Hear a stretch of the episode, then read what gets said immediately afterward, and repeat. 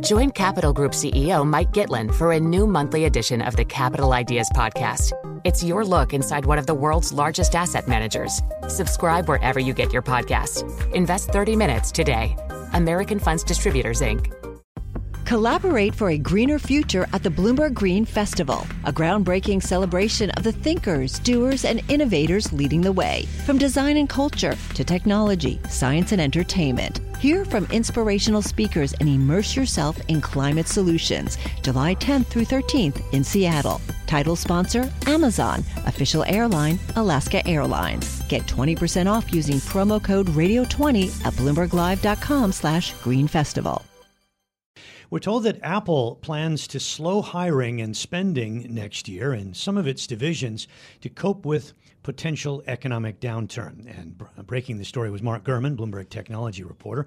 He joins us live. So congrats, Mark, on a, on a scoop story that that did uh, play big Move in the, the markets. markets, yeah. but it's it's what's interesting, I think, is that as you say, it's not really across the board. Some divisions will be affected more than others.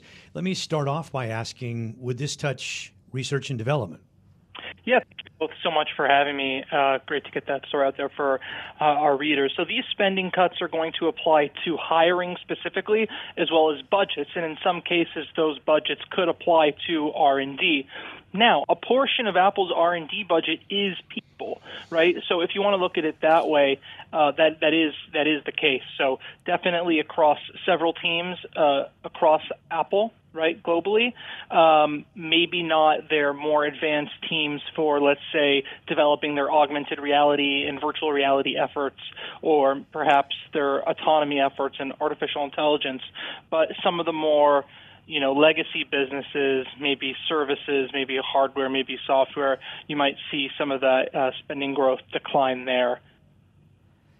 And perhaps why we we saw such moves in, in, in the U.S. Uh, on the back of that story, Mark. I wonder, you know, obviously a, a headline like that, a spending slowdown, hiring slowdown, uh, is something that could move the market. But why is this so rare? Uh, is, is it rare in Apple for them to do something like this?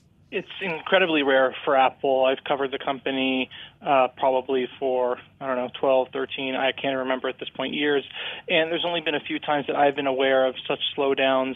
Uh, there was a little bit of a slowdown pre 2010 when the iPad came out. Remember, the economy was not doing so hot in the U.S. during that time after 08.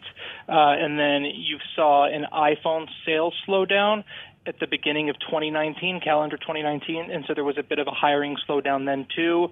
Uh, but this is pretty rare for this company. Apple historically does mm-hmm. not do layoffs. They've probably laid off fewer than a thousand people over the last 20 years, right? It, so that is pretty minimal comparatively. Yeah, I mean, given what we saw from Microsoft and and Facebook, uh, Meta uh, it's not too surprising. Um, and, and, the market, I don't think we can read too much into the 2% downturn in Apple because the stock had really had a lot of momentum here of late. You, we mentioned it was down 70% year to date, but it did go from 130 to 150 in a pretty short period. Yeah, Apple has had momentum, and you typically see this ahead of their fall product season. So September, October, November is going to be a really intense time for Apple product wise, and obviously products are what drive the stock. You're going to see four new iPhone 14 models uh, around mid September. And the interesting thing there is for the first time on the cheap so they have their cheap phones and their high-end pro phones, right? On the cheaper phones, for the first time, you're going to be able to get an iPhone with the biggest screen size. So that's going to do pretty well, I think, in, in China and in Africa and, and Europe and some of the markets where you're a one-device type of consumer, where they only have one product to be their computer, to be their phone, be their iPad, and whatnot. So that's going to probably okay. do really well, and I think some investors are excited about that. Uh, you might see an introduction early next year of their upcoming virtual and augmented reality headset. The Apple Watch is going to get a big update in the fall as well with an Apple Watch Pro. Okay, we got it. There's yeah. still a lot of momentum there, uh, Mark, but excellent reporting. Thank you very much. Mark Gurman, Bloomberg Technology Reporter.